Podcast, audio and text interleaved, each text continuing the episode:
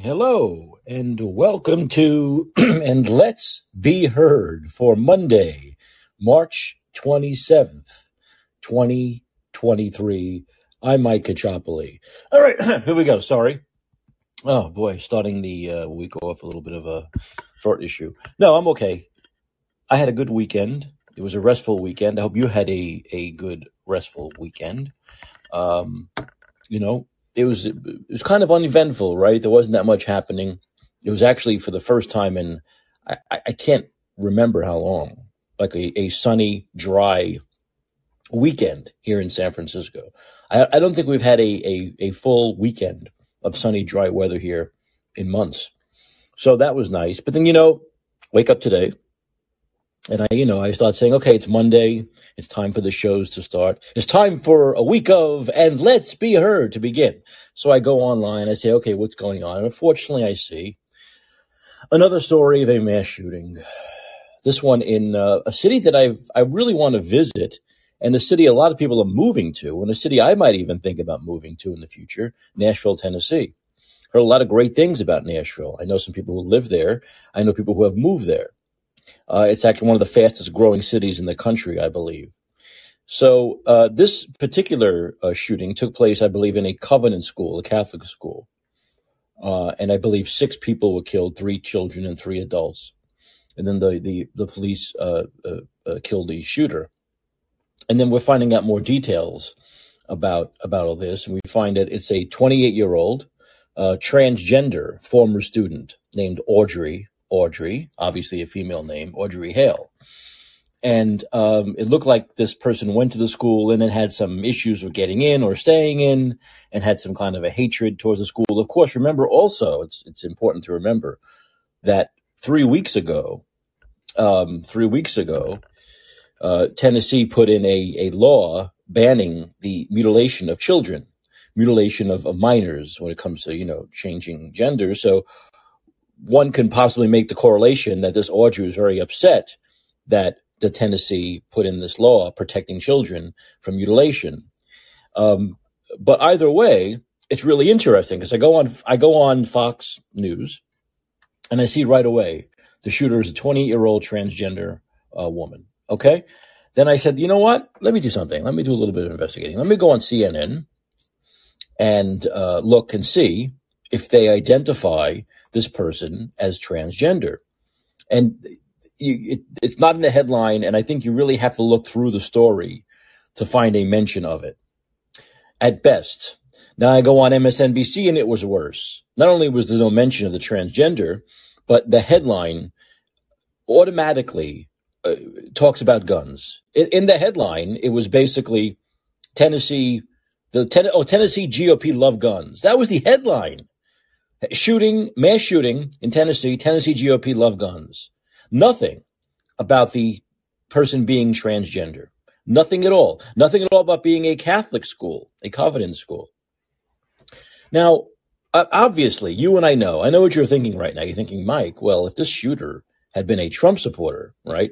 Had, had they gone on this shooter's you know, Facebook accounts and Instagram, which they do, which they do right away now. The media does it right away, looking, looking, and hoping to find that it's a male white Trump supporter.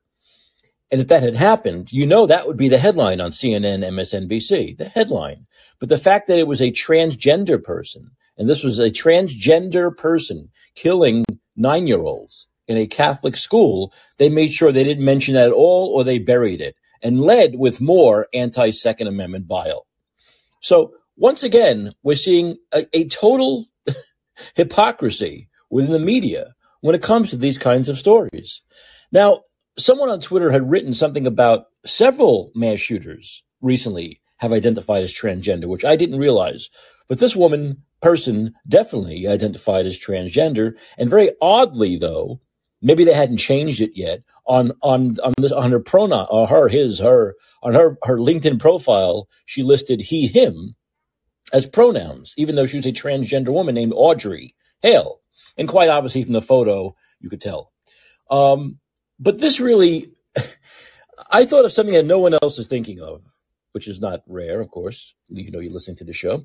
Um, but this really proves that once you're a man Once a man, always a man. We know who commits mass shootings. Men do. Women rarely, if ever, commit mass shootings. So the first the first thought would be, wow, a woman committed a mass shooting. No, a man.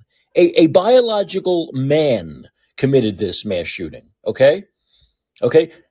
That's what happened. Once again, proving the point. Once you, you're, you're a biological man, you're always a biological man, no matter how much you want to change reality. You are still a biological man. So this biological man did this shooting, as biological men almost always do these mass shootings. So once again, they, they won't talk about that. The media won't talk about that. They won't say, obviously, this proves once a biological man, always a biological man, because women never do mass shootings. And this was not a woman, this was a man. But it was also a transgender person, okay? Three weeks after Tennessee put laws in place, as I mentioned five minutes ago, where they protect children from mutilation, when they protect children from getting their genitals mutilated. So I don't think it's a leap to say this transgender woman could have been upset that the politicians in Tennessee did something that that she perceived to be anti-trans or transphobic, right? But the the real point here, and we'll get into guns, of course, as as as you know, scumbags like Gavin Newsom immediately started their their anti Second Amendment bullshit. Their same mantra. They the Democrats have the same mantra for when they come down with COVID. They have that Orwellian written script about how happy they are that the the vaccine gave them COVID. And with and with guns, it's the same mantra. Every time there's a shooting, they come out with their same anti Second Amendment, anti gun bullshit. Always the same thing. These people are insane. They keep doing the same things. They keep saying and doing the same things over and over and over. What are you reading? I'm sorry, Daniel. You said you're reading that the shooter is a biological female? That's not what I'm reading. That's not what I'm reading. Where are you reading this? Audrey Hale. Audrey, a, a, a trans female. That means trans from man to woman. Change from man to woman. A trans male means trans to male, female to male. This is not, this is, I'm reading, this is a trans woman named Audrey. She called herself Audrey. So what do we got here? I don't know what we got. To me, it looks like, and if you look at the photo, it's a biological male trying to look like a woman. Am I wrong about this? What do you mean the reporting is messed up? I mean, it's it's pretty simple. It's either a trans female or a trans male. But if the person had had had tra- had had changed to a man, they would have given themselves a male name. Not Audrey is a female name. I don't know any men named Audrey. I know several women named Audrey. Very nice women named Audrey. But this looks to me as though it's a, a, a, a yeah, it's a trans Hale identified as a transgender woman. A transgender woman, male to female. So that's what I'm reading here. That makes the most sense to me. That makes the most sense to me. Um, different media calling shooter different bio sex. The reporting is messed up. I don't know. I'm, well, I'm, this media is calling him a trans woman. So, I mean, once again, her name was Audrey. I don't know any person who who who um, who's transgender who doesn't. They they would call themselves by a male name, not a female name. So that that's what I'm that's what I'm looking at here. That's what I'm looking at here. But uh, let's get back to what I was saying originally. But and, and once again, we're talking about you know she. If you look at the you, Fox News's coverage, it says she graduated. You know, and Fox News isn't is, is doing the right. You know, they're they're uh, addressing her as she would want to be known now as a she. So obviously, it was she trans from from male to female. Maybe we'll get more information on this as we as we go along. Um, so, uh, but it, once again, but but as I was saying before, I think that I think the major thing that comes from something like this is that the Democrats keep saying the same things over and over when it comes to guns. You know, let's do the same things. Let's do the same things that don't work over and over and over again. And then they do, once again, when, when the shootings are in California, as most, by the way, most mass shootings are in California. I know you're going to say, okay, California's a larger state, so that makes sense. But still, it also has the most gun laws. And they're always coming up with new gun laws. And yet California still has the most mass shootings. Now, if you want to talk about per capita, state Colorado has an inordinate number of shootings for the state of its size, and it is a deep blue state. Okay, a deep blue state. So when so, when a shooting happens in California, they don't say, "Oh," it, they don't say, "Oh, the Democrats and their guns." When something's in Colorado, they don't say the Democrats and their guns. But when one shooting happens in Tennessee, a red state, MSNBC, the scumbag news outlet, news in quotes, says the GOP in Tennessee love their guns. Okay, most of the mass shootings, the overwhelming number of mass shootings, happen in blue states, not red states. And we know most of the gun crime in general happens in blue cities, not red cities, like Chicago and Philadelphia, San Francisco, LA. They're all, New York, all run by Democrats since the beginning of fucking time. All right. So we can get past that nonsense. But saying the same shit over and over and over again whenever there's a shooting once again proves how insane the Democrats are. Just like they did the same shit over and over for three years, didn't work with COVID. When lockdowns didn't work, they talked about doing more lockdowns. When masks didn't work, they talked about more masking. When the vaccines didn't work, they did more vaccines. And do the same thing with climate change. The same shit that doesn't work over and over. Instead of really looking at the problem, as I've said before, and doing the tough things that need to be done to cut down on gun crime the tough things that need to be done. Mental health reform, protecting these schools. Now, once again, according to Daniel, you might be right. Maybe we can't believe a lot of this reporting, the fog of war, they say, even though this is a very simple story, it would seem. Um, but I've also seen reports that said she had a, a manifesto, a manifesto, which um, basically said that there were other schools that she was thinking about going into, but she wanted to pick the ones that didn't have any security. So she was looking at the school. This school had no security. They, had, they were not fortified.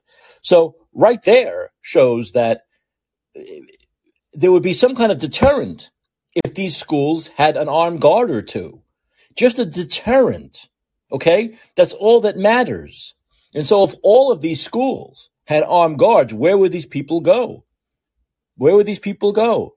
So now there's video out there of this person. We'll say this person from now on.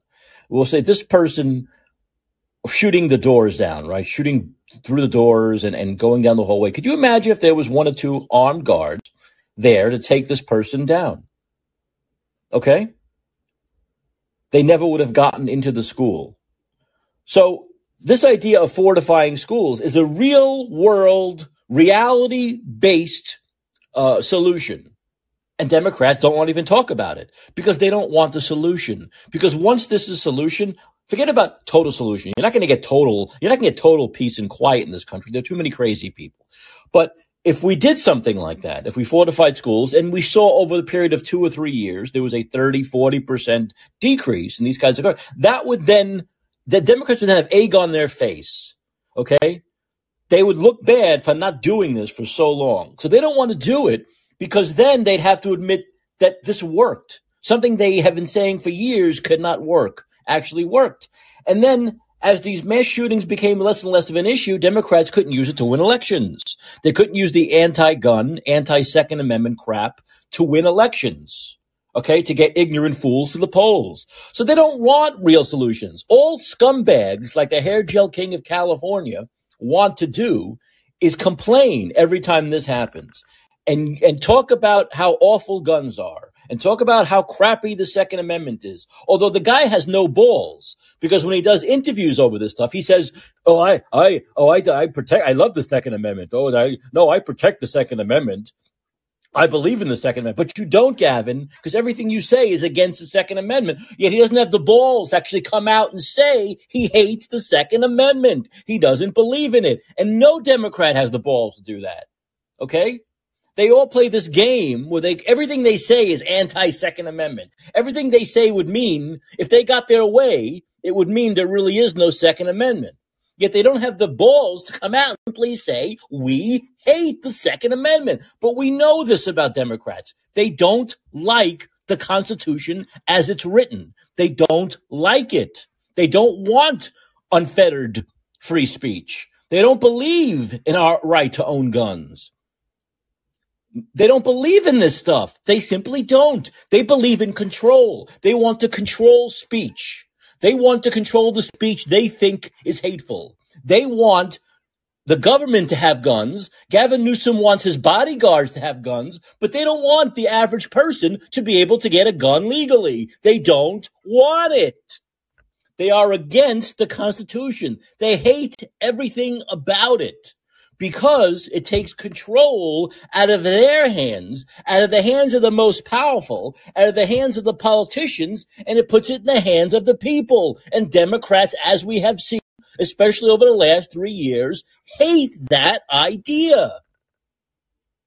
They don't like the Constitution, but they'll never have the balls to say it because they know that's a losing sentence. We hate the Constitution as a losing sentence. They can't say it. And for a guy who has aspirations, as ridiculous as they may be, to run for president, to say something like, I don't believe in the Second Amendment, would eliminate him off the bat. He would win New York and California and basically nothing else. So he knows because he's a political entity. He's a political being. He's a political organism, the hair of California. That's all he does is play politics. He doesn't want to do things to actually protect us. He doesn't want to do things to actually protect children. Look at Democrat states. Look at Democrat cities. They are crime ridden. They are shitholes. They don't want to do anything to, to actually fix the problems. They want to keep the problems going because it wins them elections. Daniel, any more any more reporting on this? Yeah, um, here's it's been really confusing about uh, who who the, um, the shooter is, but here's a um, ABC um, news article that was posted two hours ago, Okay. and first of all, the name Audrey is so far seems to be only coming to us from the police. The police are identifying her as Audrey, Mhm. identifying uh, her as Audrey. Um, and so in the article, it says Nashville Police Chief John Drake had said that the suspect was female and identified as transgender, but didn't immediately provide more details.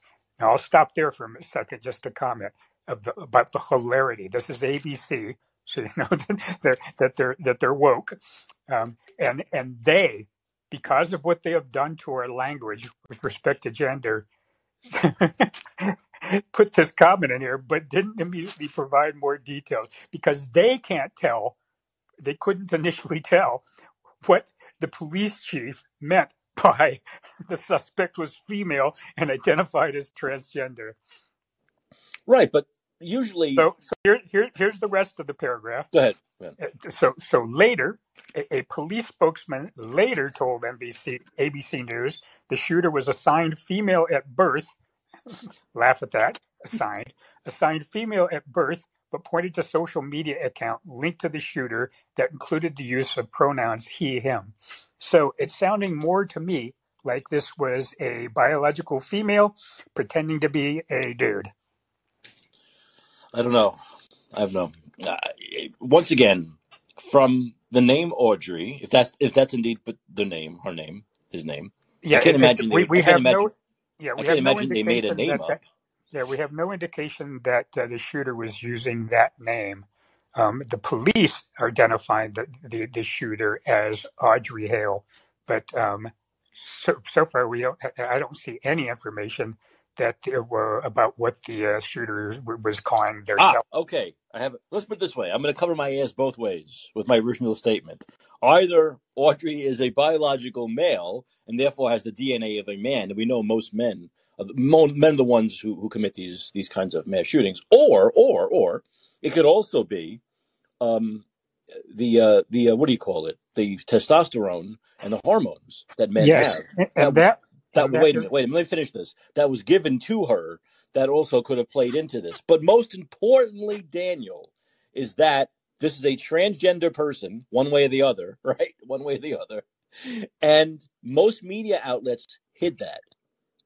Most media Yeah. outlets did not put it in the headline, didn't put it in the first three paragraphs. And we know, we know if this person had I love Donald Trump, all MAGA, MAGA, MAGA, all over their Instagram, CNN, MSNBC, ABC, every news outlet would be leading with that, without a doubt. With without a doubt, without a doubt, um, it was very entertaining reading. Uh, I was reading CNN stuff earlier for the same um, reason that you, that you, that you noted. It was just to see what they were doing with the coverage, and it was hilarious. I think I um, might have tweeted. Um, I, I might have tweeted to you directly uh, one one CNN article in which pronouns were used all throughout the article when used um, referring to other people, when referring to the uh, the police chief, when referring to um, people at the school that uh, that uh, Audrey uh, went to. Pronouns everywhere, but whenever it came to Audrey Hale, no pronouns. They didn't. They didn't want anybody to have any idea that this person was transgender. It was the most hilarious, twisted thing trying to read this um, without the use of any pronouns r- r- at all referred to the subject. Was just really awkward writing. that's that's just very bizarre. I mean, it really is. Well, it, it's it's true. It's true because a lot of these outlets probably have no idea exactly how to write about this stuff, right? Y- You Yeah, know, yeah, yeah. It's it's it's because it's because it's important what this person's biological sex is, and it's very important with their um uh, that they have a gender dysphoria. That's all very important here.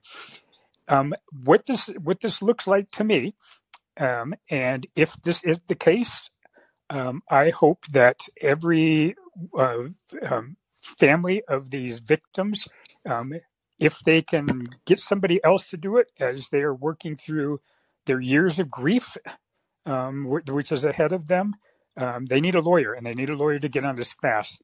They need a lawyer that makes sure that makes certain that the shooter it gives, it appropriate toxin chem panel screens in an autopsy to find out whether they were whether they were be, being given male hormones, testosterone in particular, because everybody knows anybody that has ever known a bodybuilder that's abusing steroids, uh, they know of roid rage, steroid rage. It's a common side effect of any steroid hormone, testosterone being a steroid hormone, um, cortisone being a steroid hormone, aldosterone being a steroid hormone, etc. Uh, that, that rage, that changes in behavior and, and heightened aggression is one of the main side effects of steroids. So what this poss- what could possibly happen here is that you have a young person, 28 still, impressionable, um, going through uh, some, some weird times in their life, struggling with their sexuality or just struggling in general with mental health.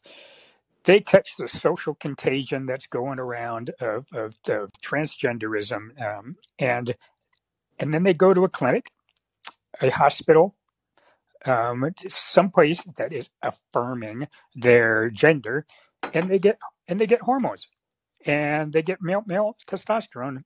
Uh, they get testosterone, and they go into a rage, and they don't know how to control the rage. They don't report to their physician or whoever's seeing them in the clinic that they're experiencing problems with the la- lability of their emotions because they think they're going to have the uh, testosterone withdrawn Mm. um, if if uh, they do report this. So so they put up with it, and until the rage is overwhelming, and then this happens.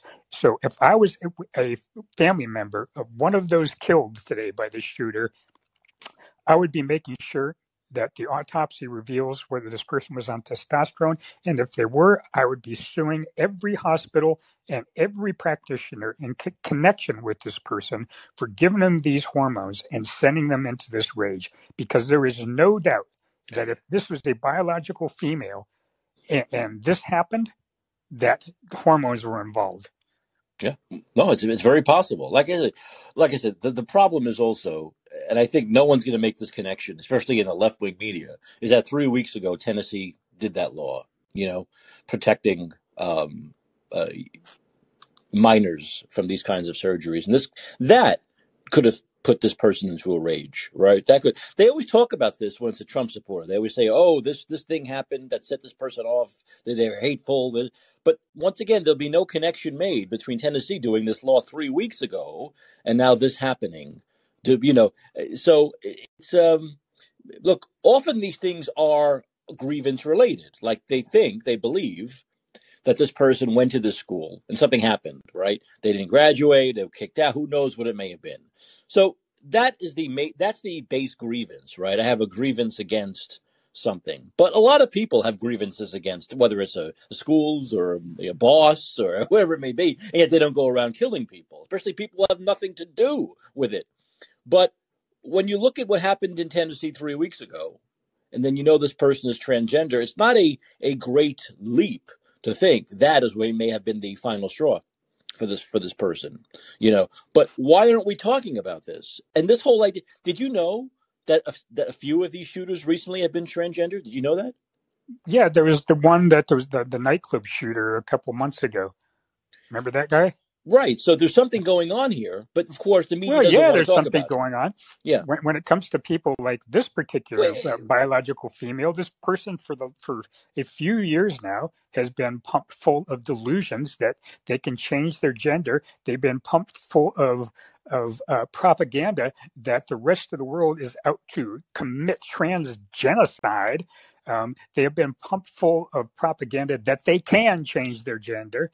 They have been fu- fueled by the uh, left wing media with rage about everything that is connected to transgender transgender uh, social contagion. And then what happens? They go out and they get pumped full of hormonal rage. They get go out and they get pumped full of testosterone, and it just sets them off, and they go on a killing rampage. Everyone connected to this woman's care. This this needs to be a billion dollar suit billion dollar billion dollar suit not just not just for the damages done for loss of life but for punitive damages so this shit just stops well, and on top of that, like I said, we have to look at the politics of it sometimes. And, and what is it? Is it is it the political things that are happening that are setting these people off? Is it is it the hormonal things? Is it is it a combination of them? But the fact that we're not even talking about it, of course, is a huge problem. It's a huge problem. And like I said, if this was, um, you know, a bunch of supporters who were doing this, the media would be right on it. Why? Why are Trump people so hateful? We need to look into this. We need to investigate. Why does, does Trump does Trump make people do these kinds of things? Uh, yeah right away, they'd be talking about this kind of stuff. But when it comes to trans, you can't touch it because then you're of seen as a transphobe. Just simply by doing what you and I are doing right now and trying to discuss it, yep what is happening?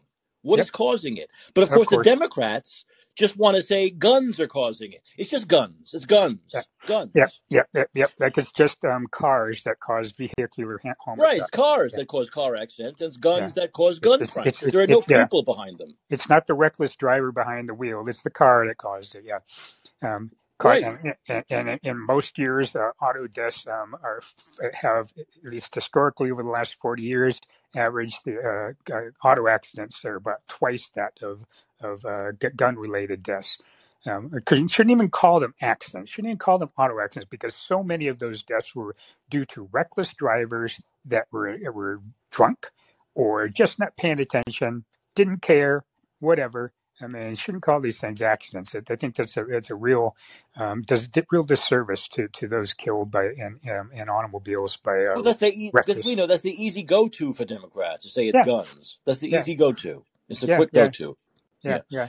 I mean, the, the So headline, the headline I was talking about on MSNBC was six are dead in Nashville. Let's revisit how much the Tennessee GOP loves guns. yeah, yeah. This is what they talk about. When the headline could be transgender person kills six people in Tennessee after Tennessee puts in a law protecting children from mutilation. genital. They don't want that to be the issue. They don't want to revisit what Tennessee just did three weeks ago that could have set these could be, people off.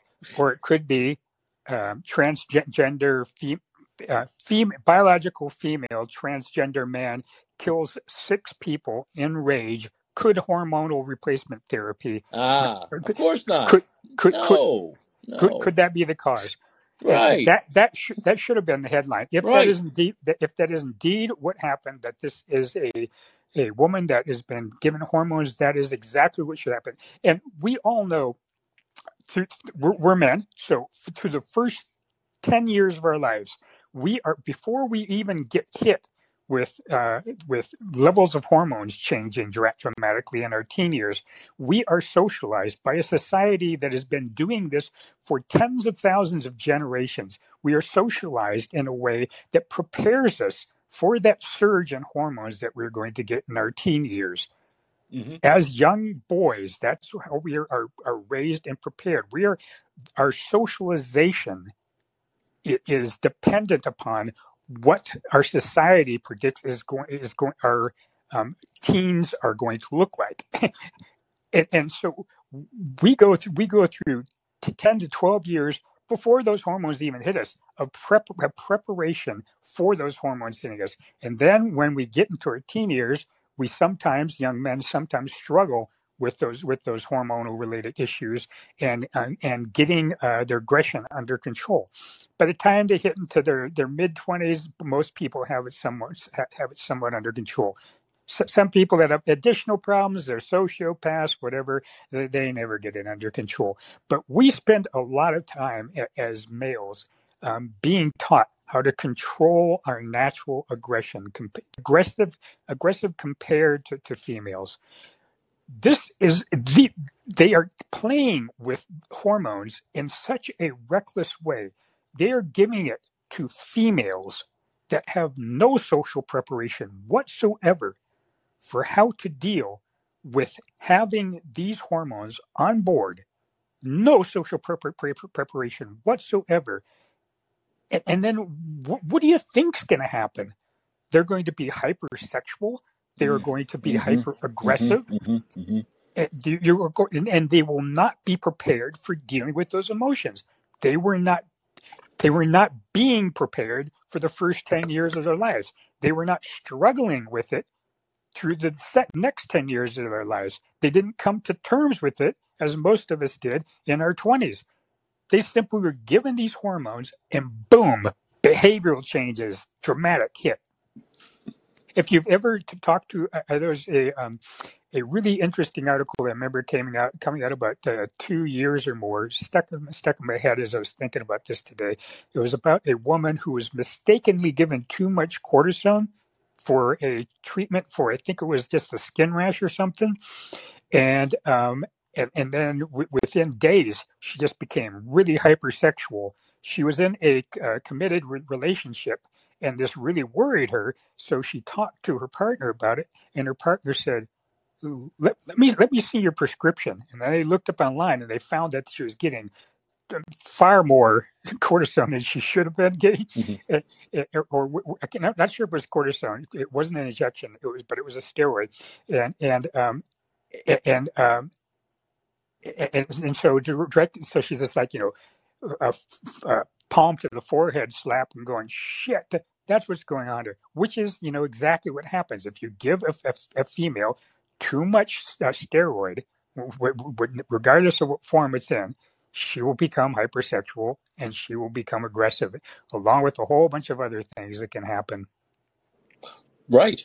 Absolutely. So, you know, so, so once again, just, it's so irresponsible. And this is why I think there's a lawsuit in here that is very winnable for large sums of money and, and large punitive damages is because they these people are recklessly prescribing these hormones for young women, young women with no socialization whatsoever about how to deal with with with with uh, accentuated levels of aggression, and they are unleashing them onto into the world, unleashing them into their families. This this is such irresponsible practice of medicine they deserve to, to to to they deserve a billion dollar lawsuit if this is if this if this person was treated in a hospital or if any other person in the future is treated in a hospital and this sort of shit happens they deserve to be they deserve a billion dollar lawsuit. The jury should award it to them and they should just shut this shit down. That's right. Absolutely. And let's hope something. Uh, let, us hope there's some kind of discussion about this, but I doubt there will be because once again, because of the Democrats and the majority of the left leaning media, the the uh, it, it, it's it'll all be about guns and gun control. That's it.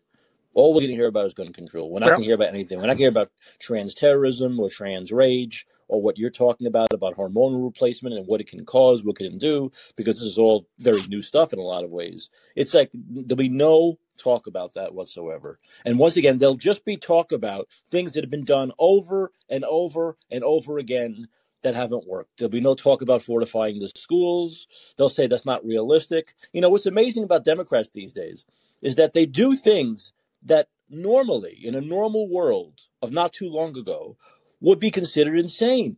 Creating your own reality, saying, "Oh, I'm white, but I uh, identify as black. I'm black, or identify as white. Or I'm a man, but I am really a woman. I'm a woman, or I'm really a man." These are things that creating your own reality used to be called insanity, right? It used to be called insanity. Now it's not. Now we're the insane ones for not buying into it. And we're going to hit more of the same shit, the same shit that doesn't work over and over again, instead of stuff that could actually protect our children. Something as as simple as fortifying the schools. Something as simple as putting an armed guard or two at every school door, and these people would have there'd be a deterrent. Once again, there's no guarantee that a nut job isn't going to try to go through the security, but there's something called even the craziest of crazy people. We've talked about this in the past, Daniel, have that instinct that they want to like stay alive, right? That they don't want to go into danger. So just having that deterrent could really help. But the Democrats won't even give it a couple of years to see if it works because once again, they know it probably will. That's why they won't do it.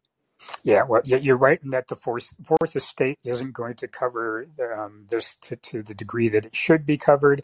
But thank God we have the fifth estate now. So um, I'm going to sign off with that. Ahead, Daniel. Thanks a lot. I appreciate it. Thank you. And it was a great conversation. It really was. I mean, I think we made points there about the hormone therapy and how that could possibly, possibly be causing some of this. I think it's very weird. Remember, let's talk about um, odds here. There aren't that many trans people around. It's a very, very small minority. Yet lately, we're seeing them doing these school shootings. You have a very small minority, extreme, tiny minority, doing something that's also, even though the mainstream media will tell you differently because they like to lie, is very rare. School, mass shootings, very rare. So those odds don't add up. I mean, what would the what would be the odds that a trans person in, a, in an extreme minority would do something that's very rare? And this has happened two or three times recently. So there could be something going on here with that hormone therapy. But forget it. Forget it. They'll never talk about it. They'll never talk about it. They'll just talk about how evil the Second Amendment is. That's what they'll talk about. How evil the Second Amendment is. That's all. That's all they can do. They can't. They can't do anything else about the Second Amendment. But once again, not having the actual courage to say we hate it, not having the actual courage to say we hate the Second Amendment. They'll never say that. Hey, Bill, how's it going tonight? Hi, am Mike. Can you hear me okay? Loud and clear. Okay. Now, I'm not an expert in this current shooting or all mass shootings. I want to say that. But I think we need to, and I think Daniel made some very good points. I don't want to negate any of those points either.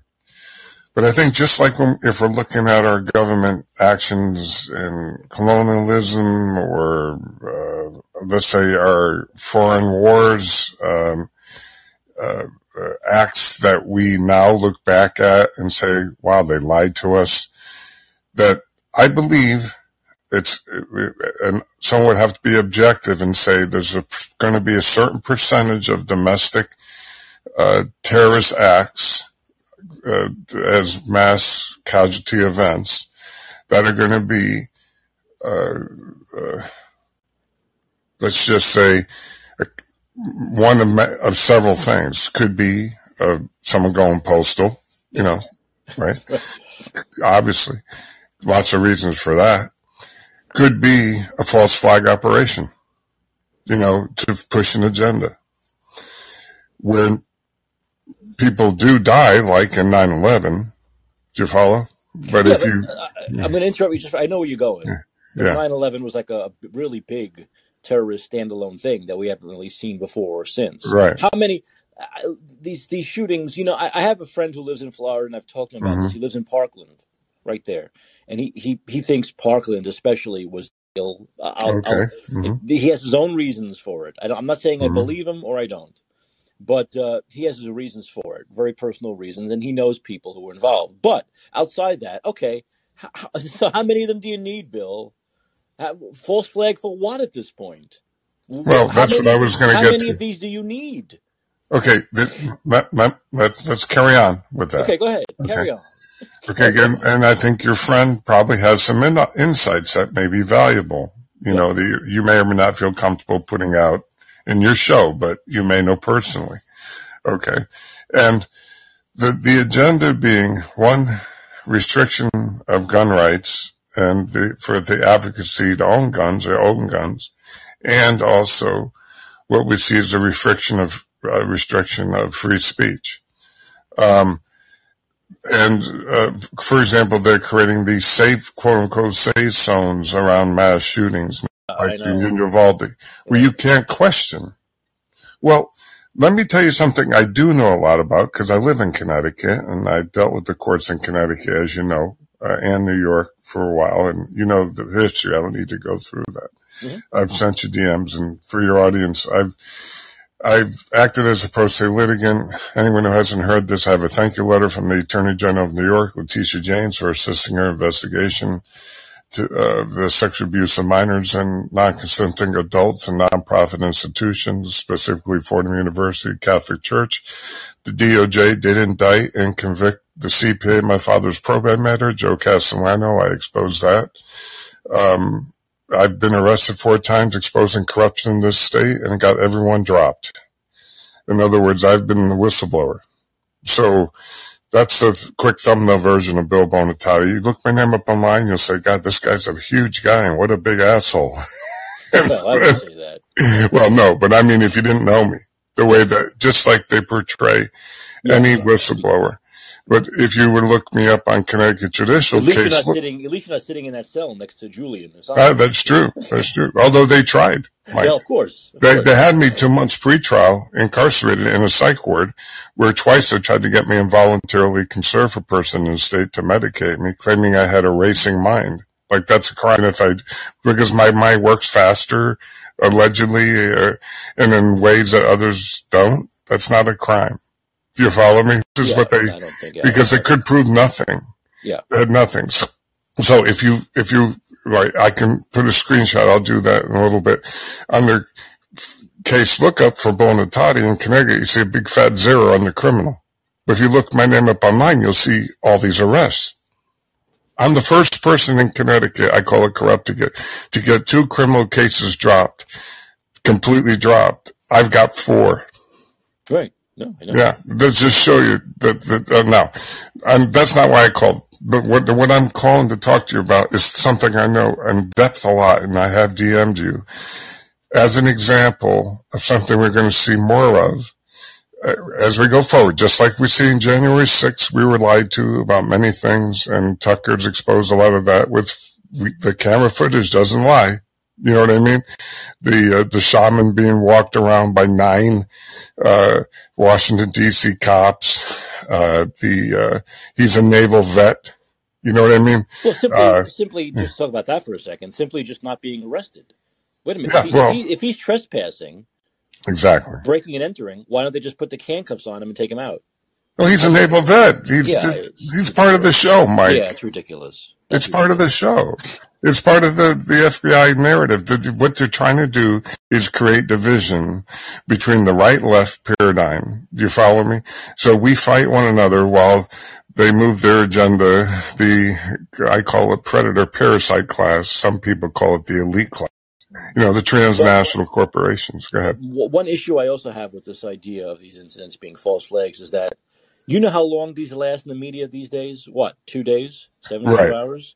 I mean, Right. it used to be they would take up a week or two or three.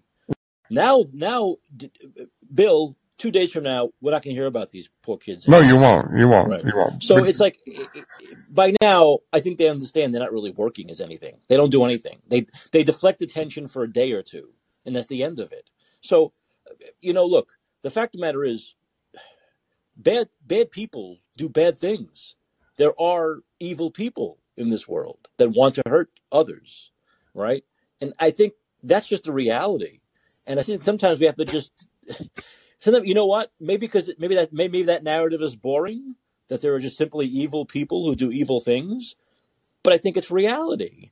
And I think sometimes we want to make things than they are. I mean, that, that's that's where I stand on this. Not Well, well, not not that I don't believe there could be an event here and there that aren't false flags. I'm just saying in the totality, there are a lot of evil people in this world. Many of them live in this country who just do bad things. well, Mike, I'm not gonna, like I said, there are some people who also go postal. I'm not, I don't want to negate that. I'm Wasn't that saying, big for a while? Wasn't that literally big? The post office shoot. Whatever happened to those? Remember that was the biggest thing for a while, Bill. mhm. Weren't mass shootings almost always in the post office for a while? Am I imagining this? it seemed like it. Remember? if you go back like 20 years, it seemed like all the mass shootings were post office workers. Right, And that's right. why people would say going postal, right? That's where it came from. But what, where's that gone? That just sort of, that's really curious right there. It's not like our post offices are fortified by, by No, they're not. military, you know? Well, So uh, it, that's, that's weird the way it was so big for a while and that ended. Then what what became big after that, Bill? Movie theaters, right? Entertainment venues, right, and now it's schools and churches. right, It, it's right. very it's very odd. It's very odd. Well, what I what I think you're doing right now is is is through the false flags. objectively. I'm sorry. What did you say? Looking through the false flags. Is that- Well, you're objectively looking back at things and yeah. questioning, which is what we need to be doing. I And know. I know. especially when we've seen the history. Now, I have people like Lance who like to be very rude to me and come into my room and give I me all know. I kinds of know. flack. I, I, I'll, I'll And take care of Lance in a minute. Don't worry. but the point being is just, you know, obviously I was trying to give people a very thumbnail version.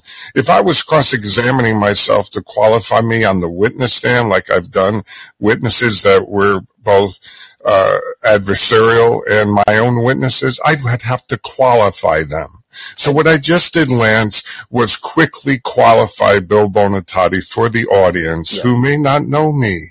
Or may, also, people, Lance you. might not realize this. He might not know this, but there are new people listening to my show every day.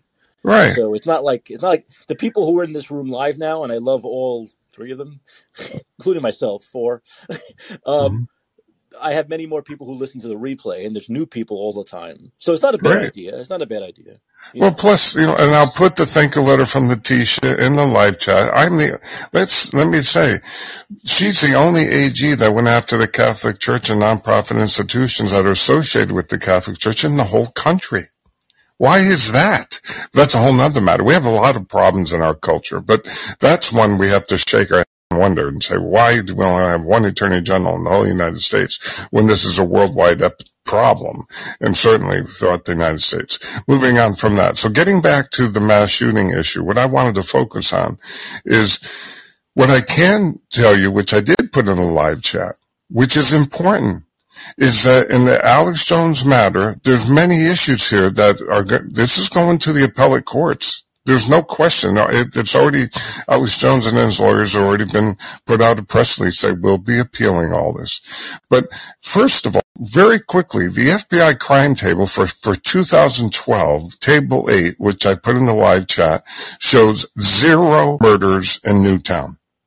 That is unequivocal, hard evidence. At the same time, and later on, years later, 10 years later, in the civil suit, we have an FBI agent who gets $90 million in a settlement for having his feelings hurt. Sounds like he got paid off. yeah. I mean, come on. O.J. Simpson, when they found he owned the Bruno Magli shoes after all, the size 12s, because they had some footage of him doing color commentary, he was held legally liable for the death of Ron Goldman for 33 million. This FBI agent gets 90 mil for what? For going to work? Mhm. You see what I mean? It's preposterous. On top of that, it's preposterous. He, that, more than most of the purported family members got. Now, so you've had zero murders according to the crime table. That's irrefutable. They that's updated quarterly, by the way, and it's in your live chat. So for anyone like Lance who likes to chirp and throw garbage out, that is FBI crime table hard evidence that you can access today. Hmm Okay, shows zero murders. That's got to raise some red flags for anybody looking watch at out. that. We don't want to get like Alex Jones and get sued for a billion dollars. Well, no. Well, they, Mike, they could sue me all they want because I, the first thing I would do is I would, within the 30 day statute, which I would have, I would remove that state case to federal court under the uh, jurisdiction of free speech. And there are three case laws, which I'm glad you asked the question. There are Brandenburg versus Ohio, right? Number one, New York Times versus Sullivan, number two, and Snyder versus Phelps, where the states are cannot restrict free speech. And when you're reporting on something of national concern like a mass shooting, you cannot restrict that free speech. You can go in, you can, there's a FOIA hearing I put in the live chat where Dave Bidondi and David Knight of InfoWars simply reported on it. And anyone watching the FOIA hearing has a right to do that and report on it. Those are public hearings. There's no malice in that. For you to get an, a, a, an award for damages and defamation, there has to be proof of intended malice. Right. Covering the news is not malice, Right. I mean, look, I don't. I'm not a listener of Alex Jones, so I don't know exactly. nor am I. Well, I don't know exactly. I'm sure he talked about it more than once. I'm sure he talked about it for It's weeks not, and weeks. it's not the point. no, what I'm saying is, what you all this stuff is legal, but what you can't do. I don't know if I don't know if Alex Jones did this. I I, I don't know if he did this.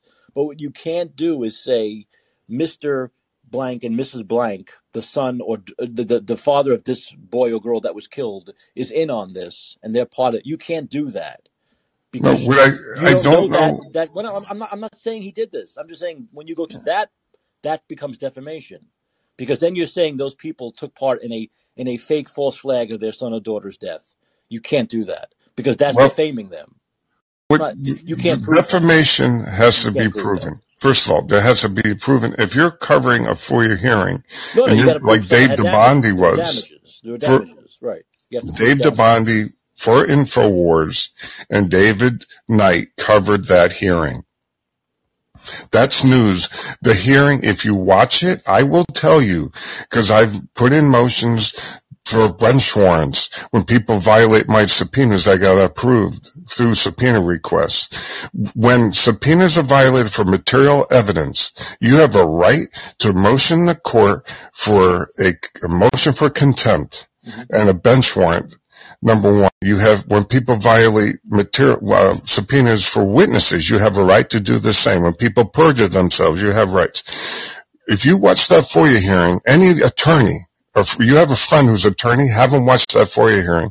And he will, everything I am telling you, there were subpoenas by the Newtown, uh, civil servants and state. I'm talking, uh, in the school system and police departments who violated subpoenas for material evidence and for appearance. Bill, get. Will you also admit that there are people out there who actually emotionally, psychologically can't or don't want to believe that someone can do that to children? Well, listen, there's a lot of issues on this. Like I said, when I'm making one legal, I'm, I'm honing in on the legal case that I know very well because I've studied. I've talked to Wolfgang Halbig, the petitioner, uh, personally twice. Great guy, Florida State Trooper, retired state trooper, retired school principal, retired customs agent. He was just investigating. I've talked to Kay Wilson, his attorney. I know this case, which is why I can talk about it. And I'm just putting it up as an example hmm that, that you have a lot of red flags that should have been adjudicated in civil court in the civil state proceedings that weren't because the judge wants a default judgment right? On a, summary default judgment claiming Alex Jones didn't provide some financial, non-specific financial evidence. Well. Mike, financials aren't handled till you get to bankruptcy court. No, I understand. I you know. this is all going to play out for the next several years, and we'll be talking, and you'll see what I'm saying. And Judge Napolitano, by the way, who doesn't challenge the shooting narrative, does agree as does attorney Robert Barnes with all the points I've made and can continue to make if I had more time. I don't want to take up more of your show uh, about, so I can put in the live chat and I will while you're talking to Lance, Judge Nap's, Judge Nap's take on the Alex Jones case attorney Robert Barnes on Viva Frei. So I'm not just talking as a pro se litigant.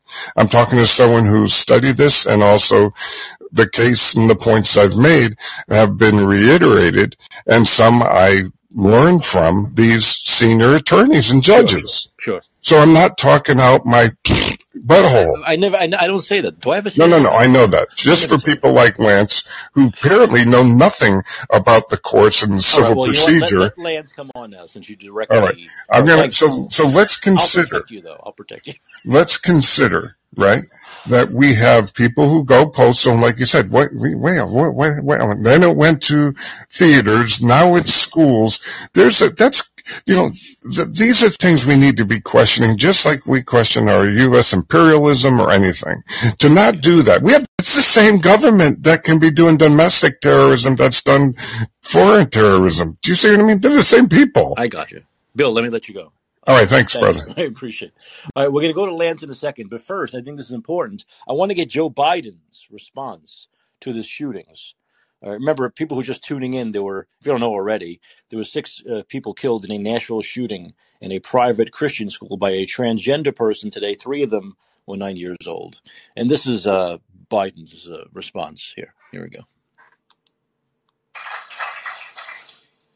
My name is Joe Biden. I'm Dr. Jill Biden's husband. And I ate Jeni's ice cream, chocolate chip.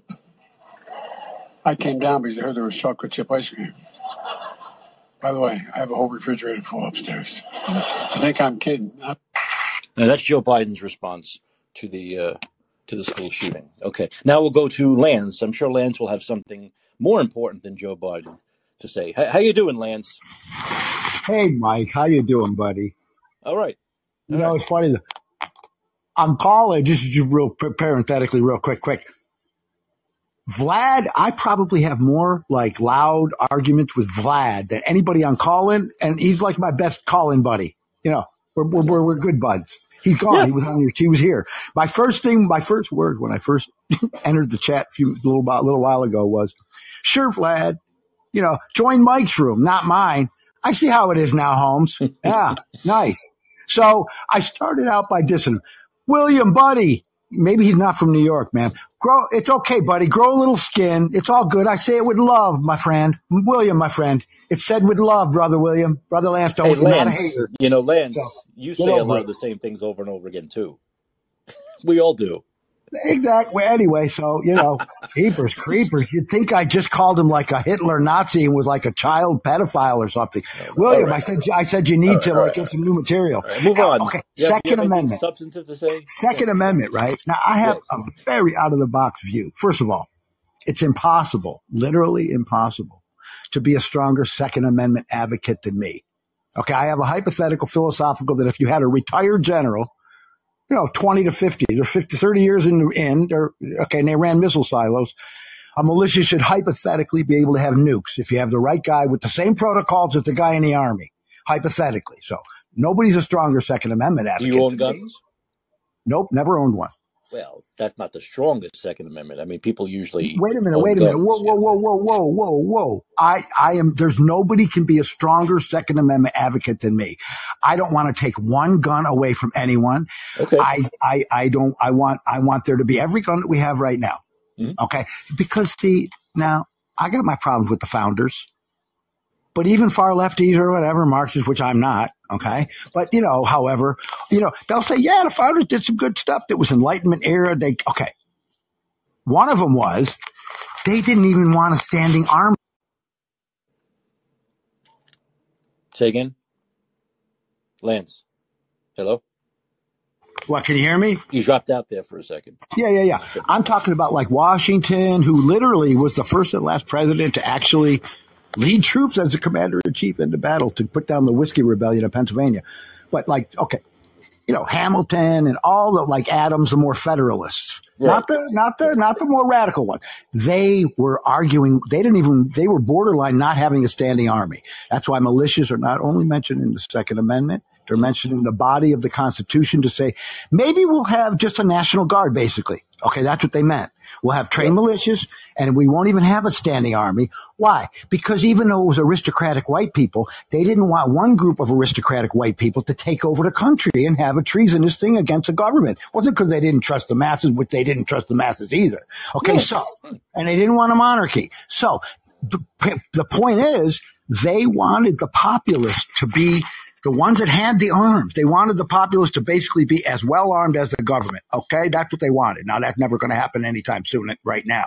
So that said, I'm as strong, if not, I'm the strongest Second Amendment advocate on the planet. But the fact you've read the Onion headline, right? So Yeah. uh, nothing can be done about mass shootings. Says only country where they happen on a regular basis. Right, right, right, right, right, right. Okay, it's insane. Now, one more quick thing. In New York, they, they, they rescinded that law that got tested in the Supreme Court recently, Heller. Mhm. They, they, you know what they decided to do? Hey, while we're at it, let's overturn a 130, a 130 year old handgun law, having nothing to do with the new law. Now, New York State, obviously they have strong gun, gun people because it was New York State gun people. It wasn't the NRA flying in from Washington. Seriously, I know I'm in New York. Okay. This was New Yorkers that said we're fighting this thing to the Supreme Court. Whoever they got involved later, NRA, this was New Yorkers. We aren't some like, oh, nobody likes guns in New York, but somebody helicoptered in AstroTurf. Uh-uh. New York. I, my brothers-in-law are all hunters, all that stuff. Okay. My point, Mike, is this. The idea. So I actually read an article a few years ago that said, gee, maybe in Wyoming don't shouldn't be the same for guns necessarily or Arizona as they are in New York City. If I took a gun, just hypothetically, and I just did a 360 and you take the average number of people square per square mile in Wyoming, which is like two, I could go around with 100 rounds in a circle 360 and not kill a soul, let, uh, let alone a fly hmm not a person. If I did the same thing in the average area of New York City, I'd probably blow away about 30 or 40 or 50 or 100 people just by sheer population. So Right. what the fuck? So the idea that the laws in freaking Wyoming of guns, where everybody owns a gun and there's like eight people in the whole fucking state, versus New York City, which not everybody owns guns and it's like 20 million people and like with on a postage stamp. Gee, maybe we don't need that many guns just for the sheer accidental shooting. Forget about, okay. So it's sick. It's insane. Wait a and minute, I'm but I- I the strongest but- Second Amendment advocate ever. Know, And it's sick that we don't fucking deal. Here, let me give you one quick thing. You know why Switzerland? It's not just cause they, cause they decided to be neutral. You know one big reason that Switzerland don't get fucked with? Why? Historically because they're the most well-armed motherfuckers. They have a network underground and all kinds of weapons and munitions and stashes since like hundreds of years ago. Who are they protecting around the? Like the worldwide Blackwater Pinkerton. It's all for show now. But who protected the Vatican back in the day? The Swiss Guard. Why? Because the Swiss are the baddest ass motherfucking military in the world. So it's got nothing to do with how many guns per capita. It's got to do with having your heads up your ass like America does. Strongest Second Amendment advocate on the planet. And because we have that many guns, we have to be that much more responsible. And we're fucking assholes on both sides. A pox on everybody's house about this gun shit. We need real. Thank you, Lance. I, I do appreciate the call as as always. But the gun people are see. Mo, mo, there's the thing, Lance. Most law-abiding citizens are very responsible with guns. I know people who own five, six, seven guns, never use them. Um, they're gun enthusiasts. You know, it's like I, I have a I have an issue. I have a, a sneaker fetish. I'll admit it. I'll admit it.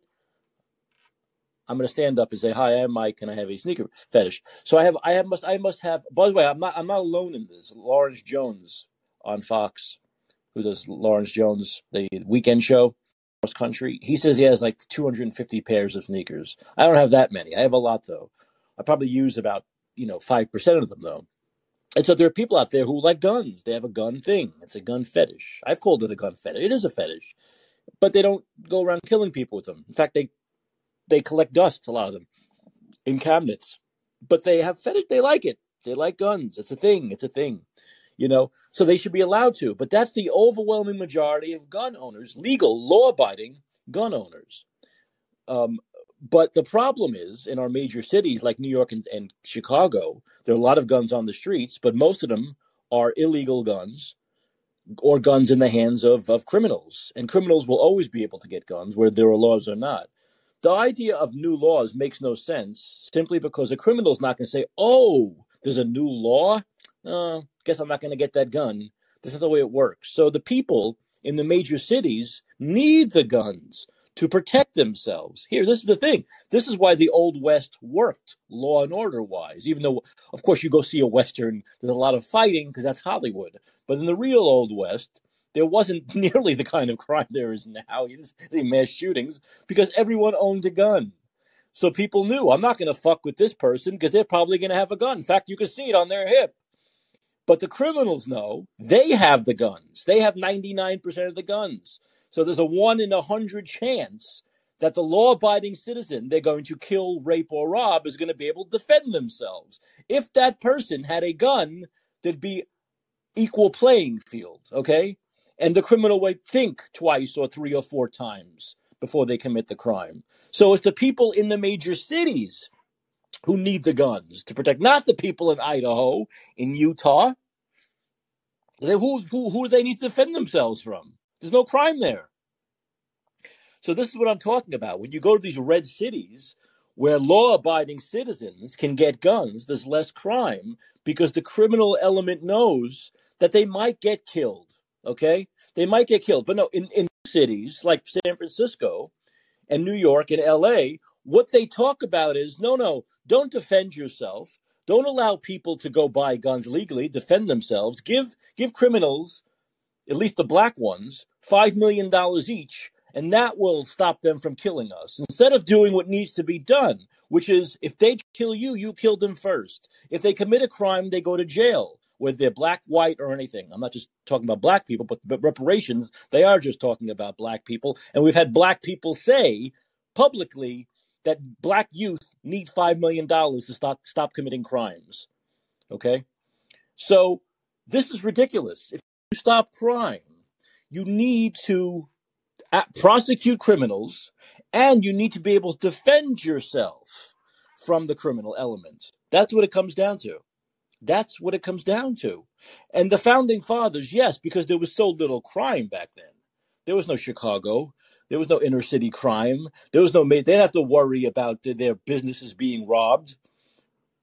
If there was the kind of gun crime back then, there is now, the founding fathers would have been even more high. They would have made the Second Amendment the First Amendment because they believed in the right for the American citizen, for the law abiding citizen, to defend themselves. They wouldn't be, they wouldn't be, they'd be even higher on the, they'd be even more boffo on the Second Amendment if they knew this was going to happen, where criminals would take over our cities. An average law abiding person had no way to defend themselves. And the court systems don't even protect them because they put these people back out on the streets to kill more people, to rob more people, to rape more people the next day. So that's what it comes down to. The gun is simply a deterrent. It deters the criminal element from committing the crime. It makes it less likely they're going to commit that crime. That's why we need to fortify our schools. That's why. Let's use common sense. I know uncommon sense is not very common among the left. Let's use common sense. I got a gun. I'm going to go hurt people. I go to a place and I go, oh shit, look at those two armed guards at the door. Am I going to go into that place or am I going to go into the place a mile down the road where there are no armed guards? Let's use some uncommon sense. The answer is quite obvious. Quite obvious. All right. If anyone else new wants to call in and talk about what happened today, the unfortunate thing that happened today, in a in a in a Christian school, in a covenant school in Nebraska, which of course the left wing media will they'll whisper that if they say it at all, um, happened. Go ahead. But I also want to talk about my favorite issue, um, is uh, the uh, 2024 primary because Trump is really annoying the fuck out of me right now. Okay. So there's some good news. There's some good news, and that is that Ron DeSantis has now taken the lead over New over Trump in early Iowa and New Hampshire polls. Once again, everyone who listens to this show knows I don't want to talk about polls. well, let's put it this way: I'll talk about polls, but I don't take them that seriously this early because there was no President Giuliani and there was no President Jeb Bush. Um, so, but but but the good news is the good news is that in early polling in Iowa, by uh, uh, who's this? DeSantis is eight points ahead, 45-37, and tied in New Hampshire, 39-39. And most of the people who were um, answering these polls say DeSantis would have a better shot of defeating Biden than Trump. Is that a shock? Didn't Trump just lose to Biden? Didn't Trump just lose to demented Joe Biden by 7 million votes? Didn't Trump allow Biden to get the most votes ever for a president in the history of the country? So why would you think that Trump has a good shot to beat the guy he just lost to, oh, 26 months ago, 27 months ago? It's ridiculous. Of course DeSantis would have a better shot. It's not even close. It's not even close. Once again, there's no guarantee of anything. But yes, he would definitely have a better shot of beating Joe Biden than Donald Trump. So those are good. That's good news. That's good news. Also, DeSantis has a much higher approval rating than Trump. Um, and this just came out. This just came out. Six in 10 Americans, six in 10 don't want Trump to be president again. And his approval is 39, which is two points below what Joe Biden was last week. This is just what we need again. The lesser of two evils bullshit that we've dealt with, what, in the last two election cycles at least? This will be the third straight. Are we to have two candidates that everyone despises again? All right, two candidates that everyone hates. Why do we have to do this every four years? we have two candidates that no one likes, and that's the situation we're getting in because Biden's approval is 41 and Trump's approval is 39, and 60% of Americans don't want Trump to be president again. Okay, so why take a chance with that when you have a guy like this who has much higher approvals, who is a new blood, who's half the age of Biden and Trump? Why take a chance on someone like Donald Trump? Well, we know why, because those with Trump derangement syndrome have this uh, psychotic idea of uh, revenge, right? It's revenge. I want Trump to get his revenge. Trump's going to get it. MAGA's going to get his revenge. No, MAGA's going to lose again. Going to lose again. And who's going to get hurt if Joe Biden or let's say Gavin Newsom, who will be a much, much more formidable uh, nominee than Joe Biden, wins, who do you think Donald Trump gets hurt? You think Donald Trump is going to give a fuck? You think he's going to lose a buck? No, we will hurt. We are going to get hurt. I mean, Daniel, you said Biden isn't running. Well, it is a little suspect that he hasn't said it. He's running again yet, but I would still be semi shocked if he didn't run. Now, I wouldn't be shocked if someone ran against him, someone other than Marianne Williamson, if someone with some real cachet ran against him. But I, I would be kind of shocked at this point if Joe Biden said, I'm simply not running again. Because the further we get into this spring, the more he'd be hurting his own party if he didn't let people get their campaigns going I mean, by by this point, you'd want to let other people in your party get their campaigns up and running. Uh, you're really hurting your party's chances the longer you drag this out. It's really tough to start a campaign in June, July, August, September. you know, so I, I, once again, I would be kind of shocked if he doesn't run, and most of the people in the know seem to be say he's definitely running. Once again, that doesn't guarantee someone's not going to come in and try to, to run against him. But we know how difficult it is to take out uh, an incumbent uh, in your own party. It's nearly impossible. Nearly impossible. Remember, Jimmy Carter had low ratings, was not, people in his party were very afraid he was going to lose to Reagan, and he did. And yet Teddy Kennedy couldn't come close to beating him in that primary. So, you know, uh, once again, history matters. We, we know how hard this is. you know, um, you know, once again, it's for most of us with this uncommon sense, it's impossible to envision Joe Biden being president for another two years, let alone another six years. Okay. All right. I mean, he responds to this mass shooting by saying, I'm Joe Biden and I like chocolate ice cream. That's at, uh, what, 80 years old. Can you imagine at 85 years old? So let's, you know, that's some that's food for thought. Also, that's food for thought. Also, hey, what? The, well, let me. I want to read a little bit more about the DeSantis thing. Then I want to talk about Bibi Netanyahu. Bibi Netanyahu. This is my impersonation of Bibi. Okay, so I think that's pretty good, actually. I think that's not a bad idea.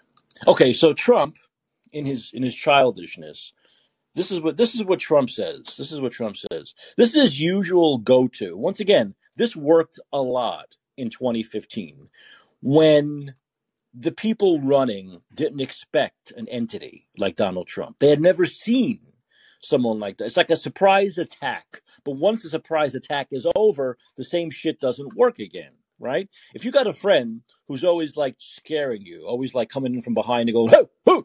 After a while, you get used to it. You know they're going to do it. It doesn't. It doesn't really affect you anymore.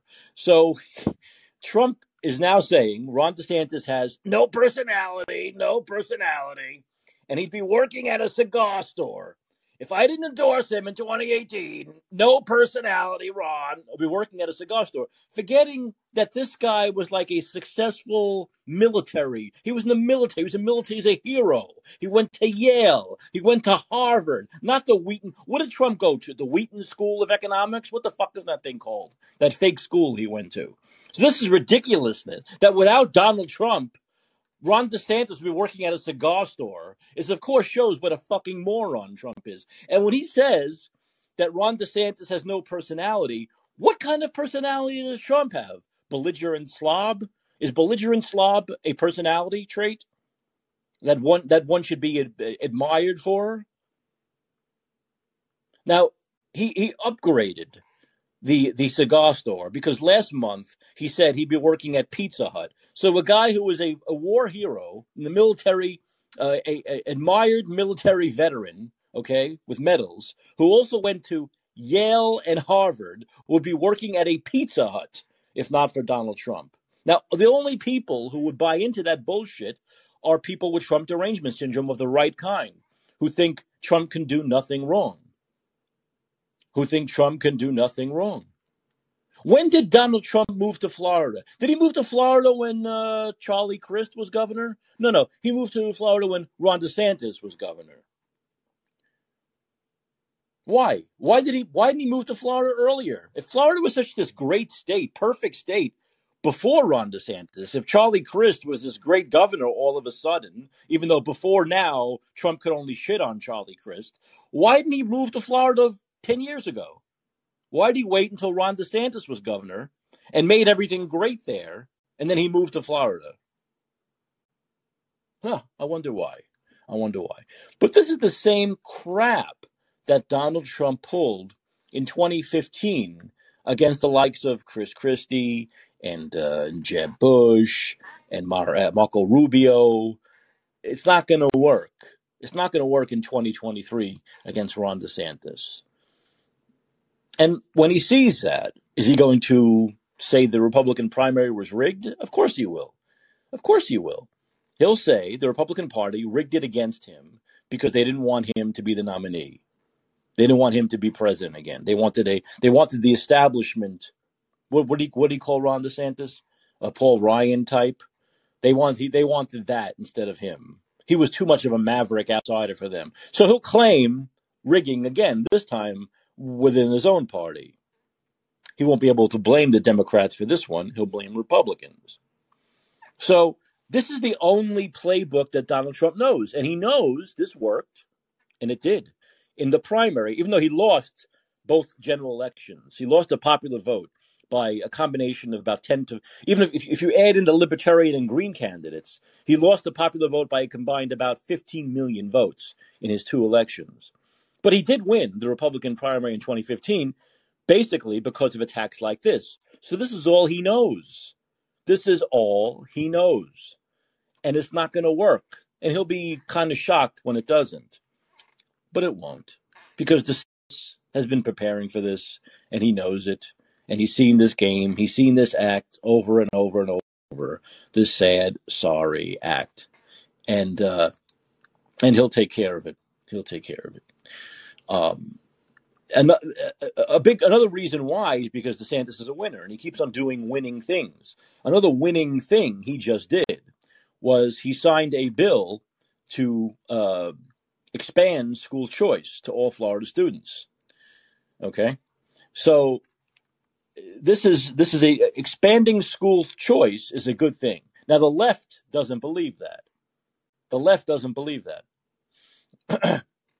so basically he believes in giving parents the choice to send their kids to the schools they want. This is what most parents want. This is not, we're not talking about the left wing um, Randi Weingarten run unions, teachers' unions in major cities. But most parents around this country want that right. So he has now expanded school choice to all schools in Florida. And this is a huge thing. And this is one of the many accomplishments that is going to be able to take into a Republican primary to kick Donald Trump's ass, basically. So, with Donald Trump, it looks like it's going to be the same sad, sorry uh, attacks that we saw in, in, in 2015. The same sad, sorry. And he thinks that's going to work again because he's not very good at this. He's he's not very good at this. He's good at doing rallies, you know, but that's something he learned with the World Wrestling Federation. How to get crowds riled up and had them going and all that stuff. And as we saw in the in the in the popular vote in both of his elections, general elections, those big crowds did not add up to enough votes to win. So there's more to this than big crowds. You have to actually get votes, right? You have to actually get people to vote for you. And once, once again, all these good numbers for DeSantis come when he's not even an official candidate yet. Trump is the is the former president who has been running now for like three or four months, and DeSantis isn't even in yet, and he's still beating him in those early battles. And we know if you see polls that say, "Oh, DeSantis is losing in New York or DeSantis is losing in Missouri. That's such bullshit because as we know, after the first two or three primaries, it changes the map totally. It changes the map totally. Remember, Sanders won New Hampshire, Iowa, Nevada. Everyone was saying he was going to sweep. You looked at you looked at the older predictions, and they said he's going to win easily. And then Biden beat him soundly in South Carolina, and the whole map changed. So this whole idea of oh just oh well Trump's winning in primary number 37 or primary number 42 doesn't matter and the media knows it doesn't matter. They've been through this enough to know it doesn't matter. That those early states will change the electorate and change the map drastically. So that's why people go to Iowa, New Hampshire, and Nevada, which is what DeSantis has done already. Because you win those and it changes everything else this is amazing. You know, this is like I've argued with people about this. It's like, why do we get amnesia every four years? You know, this reminds me of this reminds me of the baseball season. We know it's a long season. If you're into baseball, you know it's 162 games over six months. There are 30 games a month. And this happens every year where a team, usually a New York team, starts off poorly and the fans think it's all over. And they keep on forgetting, even though it's every fucking year. It's a long season. And what happens in April doesn't matter. What happens in April doesn't mean that things aren't going to be different in August. And we do this every four years with these presidential elections where we take these polls a year and a half out seriously. And they're never right. Once again, at this point in previous elections, Rudy Giuliani was going to become president and Jeb Bush was going to become president. But we seem to willfully forget this stuff. It's like willful amnesia. And I, I, I'm constantly arguing with people. All right? I'm constantly arguing with people over this. And I'm kind of tired of it because can't we just learn from history? Can't we just learn from history that the front runner at this point usually doesn't win. They usually don't win. So, once again, take all these polls now with a grain of salt. I think once the campaign starts, DeSantis will show all of his, will remind people of how he was so right during COVID when everyone else was so wrong, how Trump was so wrong because he hired Fauci and wouldn't fire him. And that became the predominant narrative. Fauci's narrative through March, through, through 2020, through the Trump's last year of office, became the prevailing narrative. And Trump did nothing to stop that, right? Trump did nothing to change that narrative. Trump brought, brought in uh, Scott Atlas when it was too late, and he let Fauci, the three musketeers of Fauci, Redfield, and Birx, totally dominate him and and and forced uh, forced uh, him to to back to California because he couldn't get anywhere. He wrote this in his book. So all these mistakes are going to be people have to be reminded of all this, and they will, and they will. Uh, and all of all of DeSantis's accomplishments in Florida that he wants to bring to the rest of the country, that's going to be his whole campaign, a Florida blueprint. All right the prosperity of bring the prosperity of Florida to your state, to your to the country.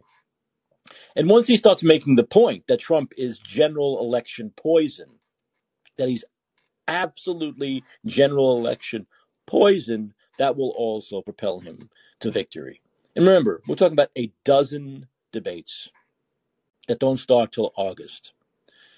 So I'll continue to argue with people who think these early polls mean something.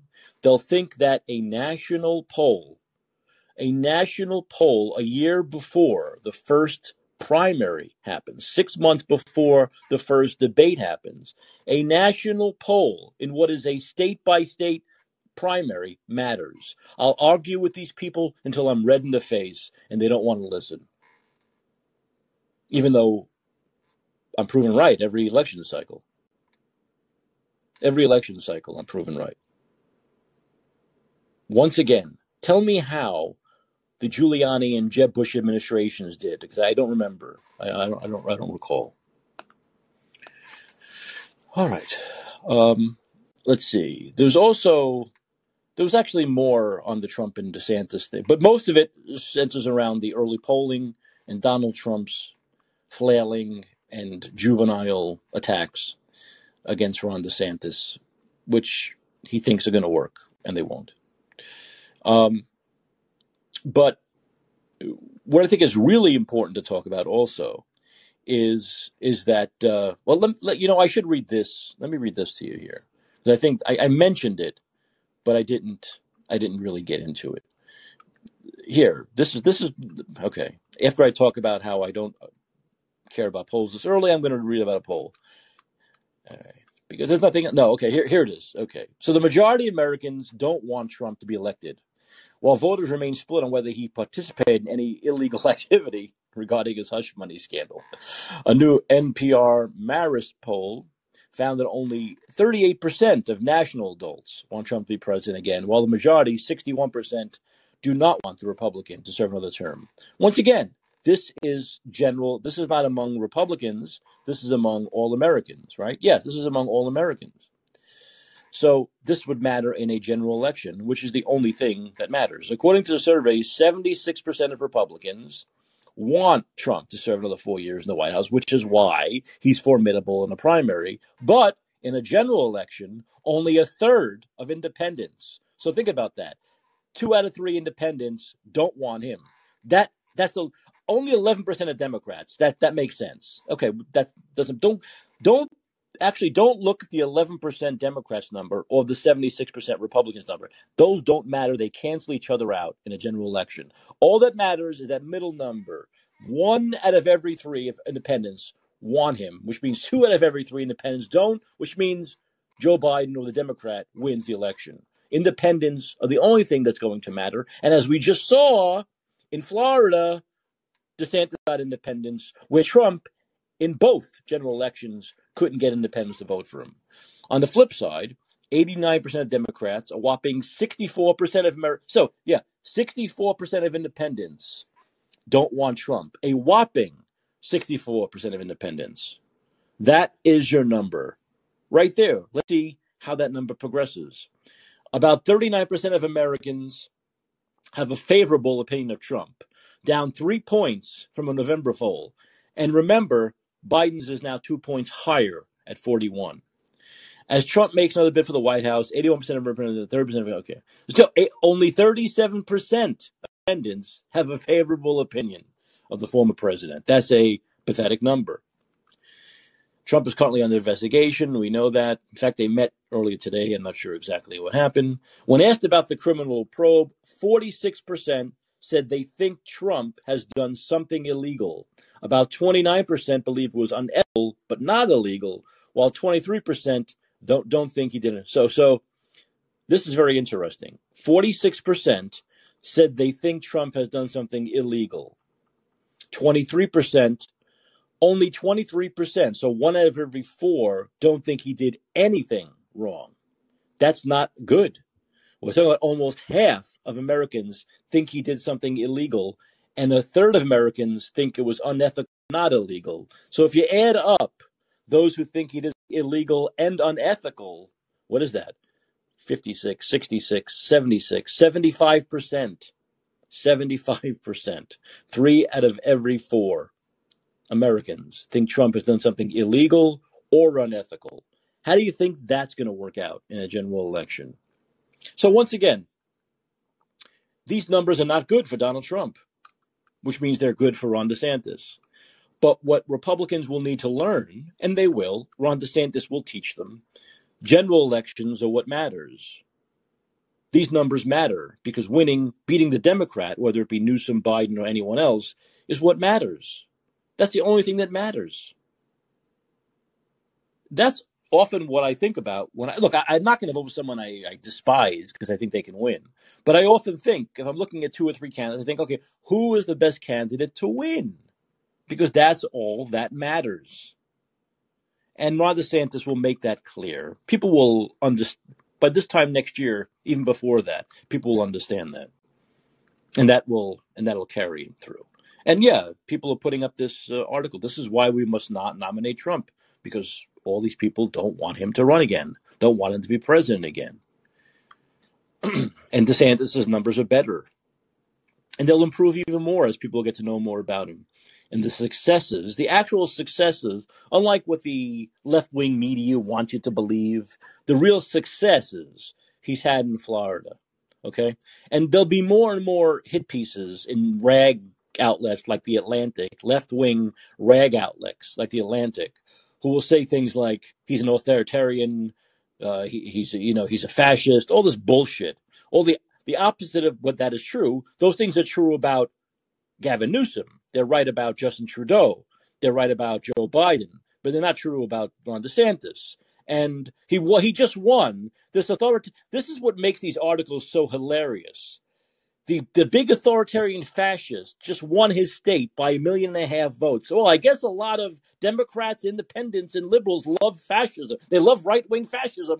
They must love right wing fascism all of a sudden. Remember, he won by a million and a half states in a swing state, not Mississippi, not Alabama, Florida. That's why you could just spit in the face of these who write this fucking drivel. And remember, left wing rags like the Atlantic also wrote how, how effective masks were, how effective lockdowns were, how the vaccines were going to stop the spread and end COVID. They wrote the same shit. So remember that when they write a hit piece about Ron DeSantis. Remember what left wing wacko wackos are writing said about COVID. Okay? What they said about COVID. And why we should never listen to them ever. Yes, yes, Daniel writes. Yes, yes. He's putting with his fingers. That's the big. That, that's the big job. That's why we shouldn't vote for Ron DeSantis. He he's putting with his fingers. Look, he's putting with his fingers. This is dumb, and I've seen a lot of this lately. How someone eats pizza. Do they eat? Do they fold the slice? Do they not fold the slice? Do they want to be neat and they cut it with a spoon, a fork? Look, I think if you cut your pizza with a fork, something's not totally right with you, but I don't think it would eliminate me from voting for someone. All right. But I've seen a lot of that lately. Oh, look at how, yeah, Yeah, look look at how he eats the pizza. Oh, how odd. Oh, we can't vote for that. Oh my God. These are the things that matter to Americans. These are the things that pudding. Oh, Cosby. Yellow pudding, my chocolate pudding. Yeah. Oh my God. What about Snickers? Daniel, Snickers? Snickers? What, what about Snickers? Mars bars? What are we talking about Snickers? I don't remember anything about Snickers. Was there something out there about Snickers? Almond Joy has nuts. Mounds don't. That's the only thing I remember.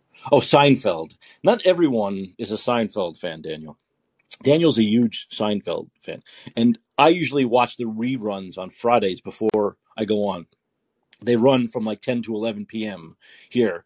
And I usually watch it on a Friday before the show comes on. And I will. Uh, and uh, I, I didn't watch much of Seinfeld when it was on. I have to admit, I'm a big fan of Curb Your Enthusiasm, but I was never a, a big fan of Seinfeld. I didn't watch TV much back then. And now I'm watching it more. But Daniel has watched every episode at least at least once and he knows all the lines he knows all the circumstances. He knows everything. He knows everything. He's a, a seinfeld uh, seinfeld fanatic. All right. Was there anything else i want to talk about on this monday that was that important? Let me see. Let me see. Bill i'll give you the last word. I'll give you the last word bill. Let me just see if there's anything else. Um, well, look, there's a there's a few COVID things. Maybe I'll save it for maybe I'll save it for tomorrow. But there's more information we're getting that's showing the the side effects, the the the the nasty side effects of the vaccine that were hidden, that were hidden, such as acute kidney injuries, renal failure, all the stuff that they hid from us. Um, Naomi Wolf put up something on Twitter. She's back on Twitter, thankfully.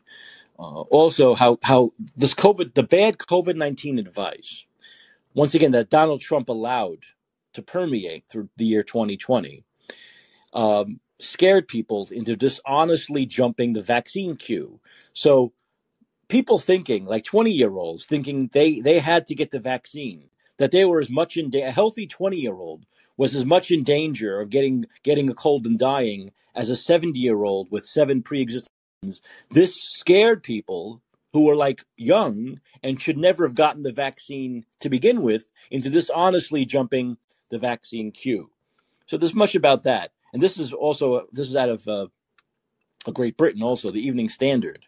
So it wasn't just in this country; it was in the Great Britain as well. I see Gator's not with us today, but he probably has more uh, insight into this thing. But it happened here also, right?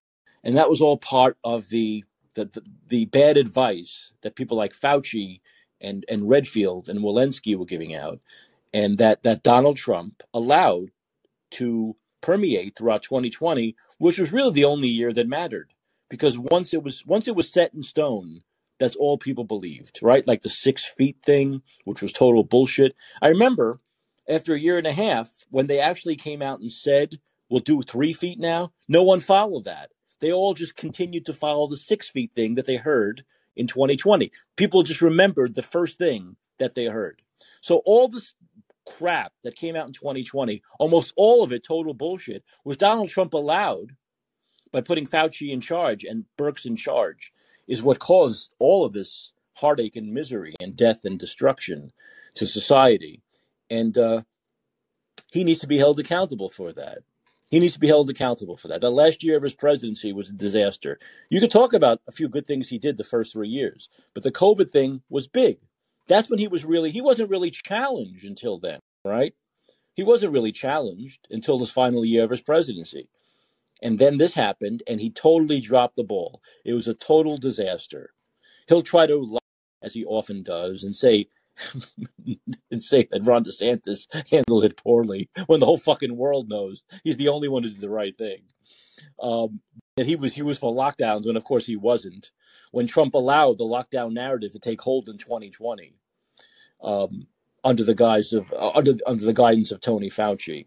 So this will all come out also once this gets going and Ron DeSantis gets his campaign going, and there are debates, and he does interviews, and he runs ads, and all the stuff that comes along with a with a with a campaign. Um, let me see here. Okay, so the COVID 19, we'll talk a little bit about that tomorrow. We'll talk about the injuries. I don't want to get into it right now. Um, I'm going to do a last call for calls. Anyone want to call in? Anything else you want to talk about? The lines are open. If there's anything that you want to uh, talk about, I know Sean Hannity just did an interview with Donald Trump. I'm sure that was very hard hitting, since Sean is like his best friend. Um, yeah, well, Sean asked a question about him going back on Twitter. That's a tough one. That's a hard hitting one, you know. Uh, but you know that that's a thing, and I'll, I'll I'll put Bill on a second for the last word. But that's something that is is so common now, which is that these people will only go on networks that agree with them. They're going to treat them with kid gloves, and they all do it. Democrats will only go on CNN, MSNBC. Republicans will only go on Fox News and it, it makes for such boring television. There was a time. Do you remember Crossfire and the McLaughlin Report, and when uh, uh, with Sunday Meet the Press was good with um, what's his name that did it before? I'm, I'm losing my memory right now. Uh, Tim Tim Russert. Remember, people would go on and deal with hard interviews. They would deal with it. They would deal with opposing views. They would deal with tough questions, and it made for great television. Now they just want to go. Politicians just want to go on shows that are going to treat them with kid gloves. All right, ask them. Ask have Hannity ask you about Twitter. Ha, have uh, you know Biden wants people to ask him about ice cream. This is ridiculous. It really is, and we don't get anywhere. We don't get anywhere.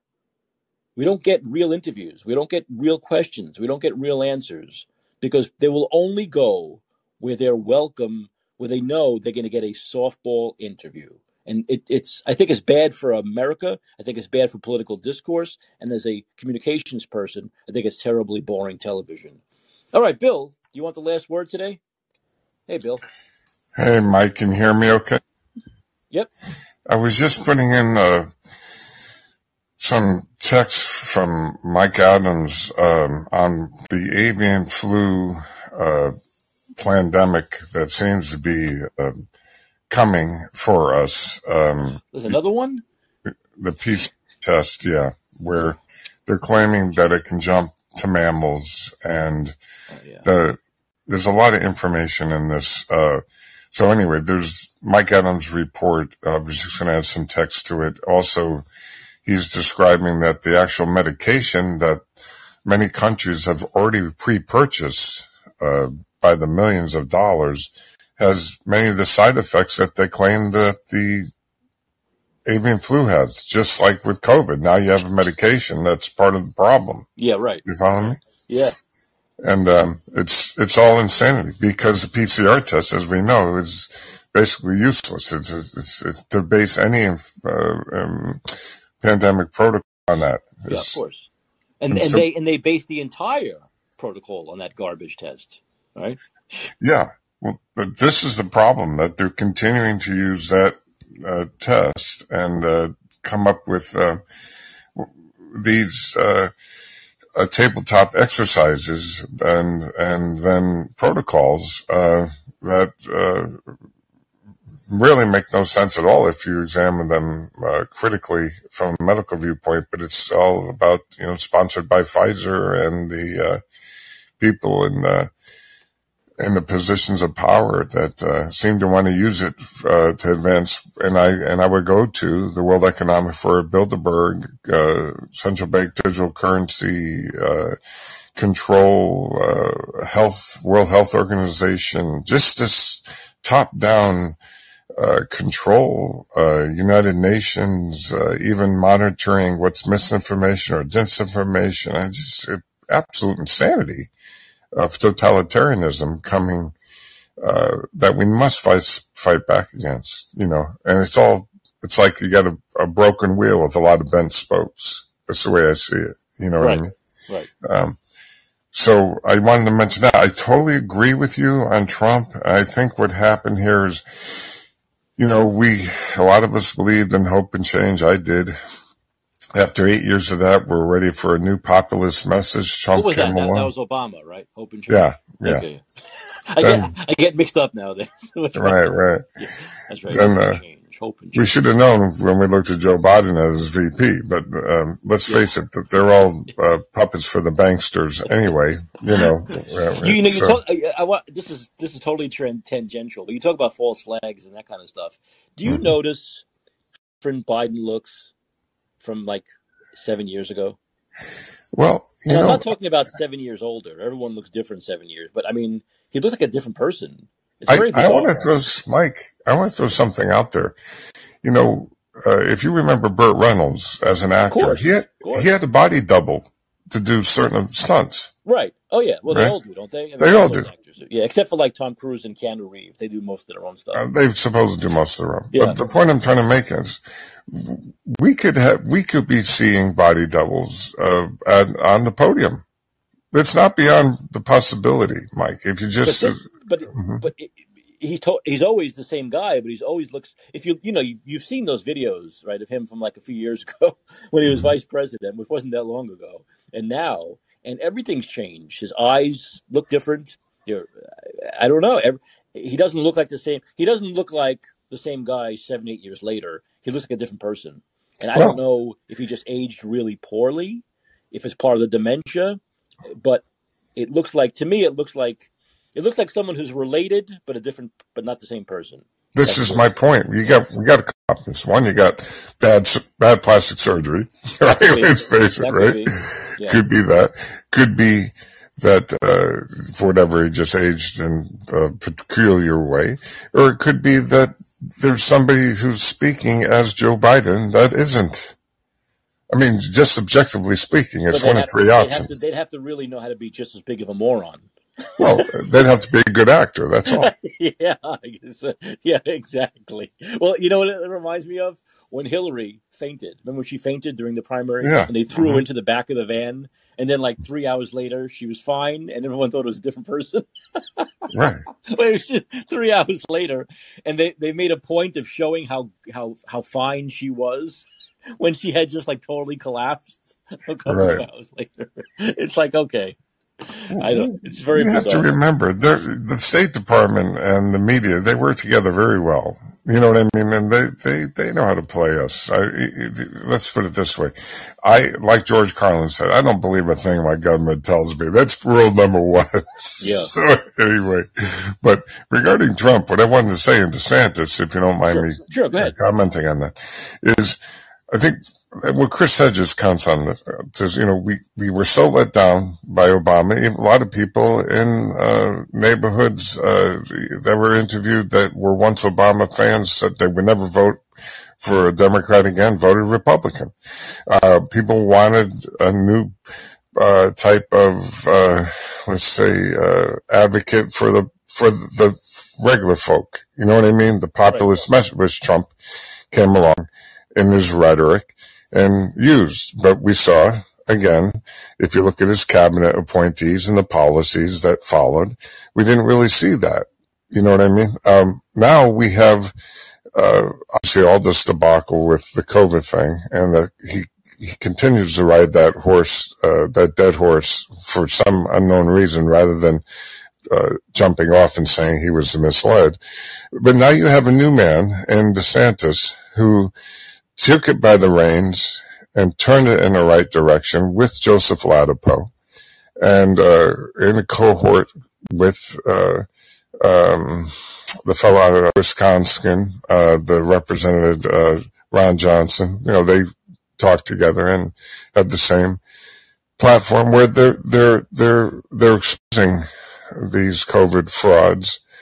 And you had the legal cases like the Brook Jackson case, which will be very important coming up. The point I'm trying to make is I think a lot of people who were behind Trump were behind him because they were desperate for a change and they're desperate for a change again. Some more refined version of Trump Well, I think and Ron I think he's lost a lot of support from a different, a lot of different, you know, areas, Right. different political factions. It's it's true because there are people who were really big, uh, big Trump supporters back then who no longer are.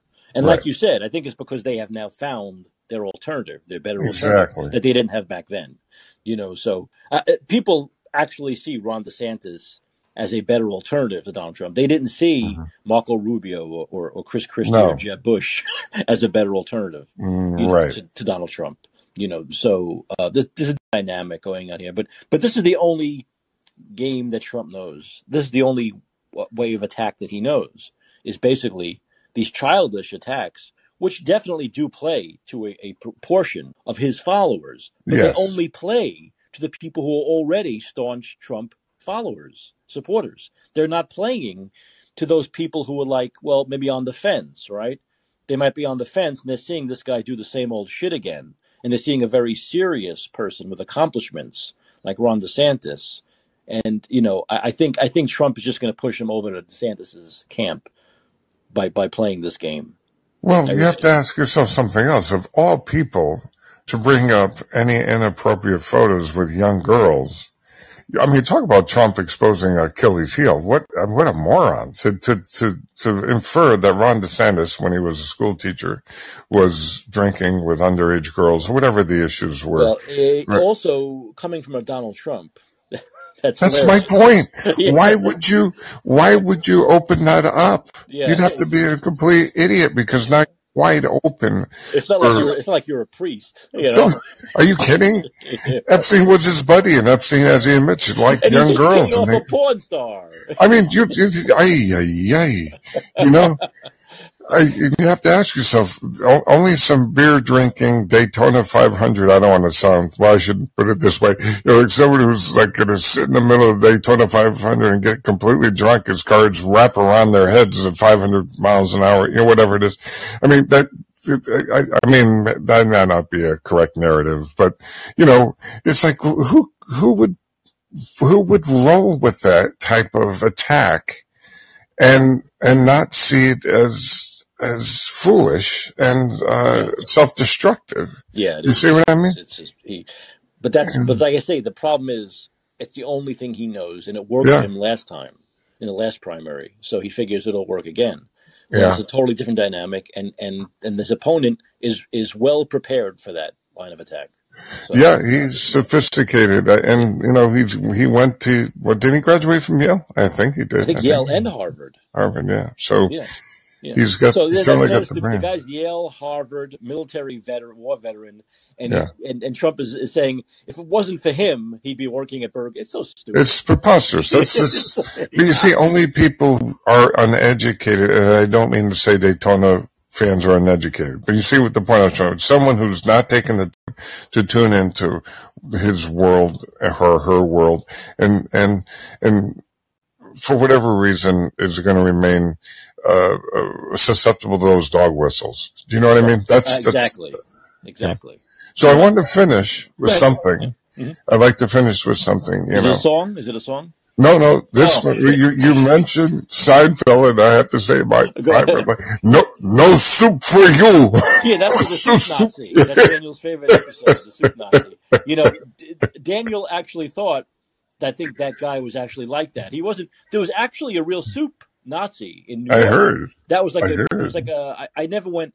I used to when I was in radio. I used to pass by that, but the hmm lines were like thirty people long at Were they?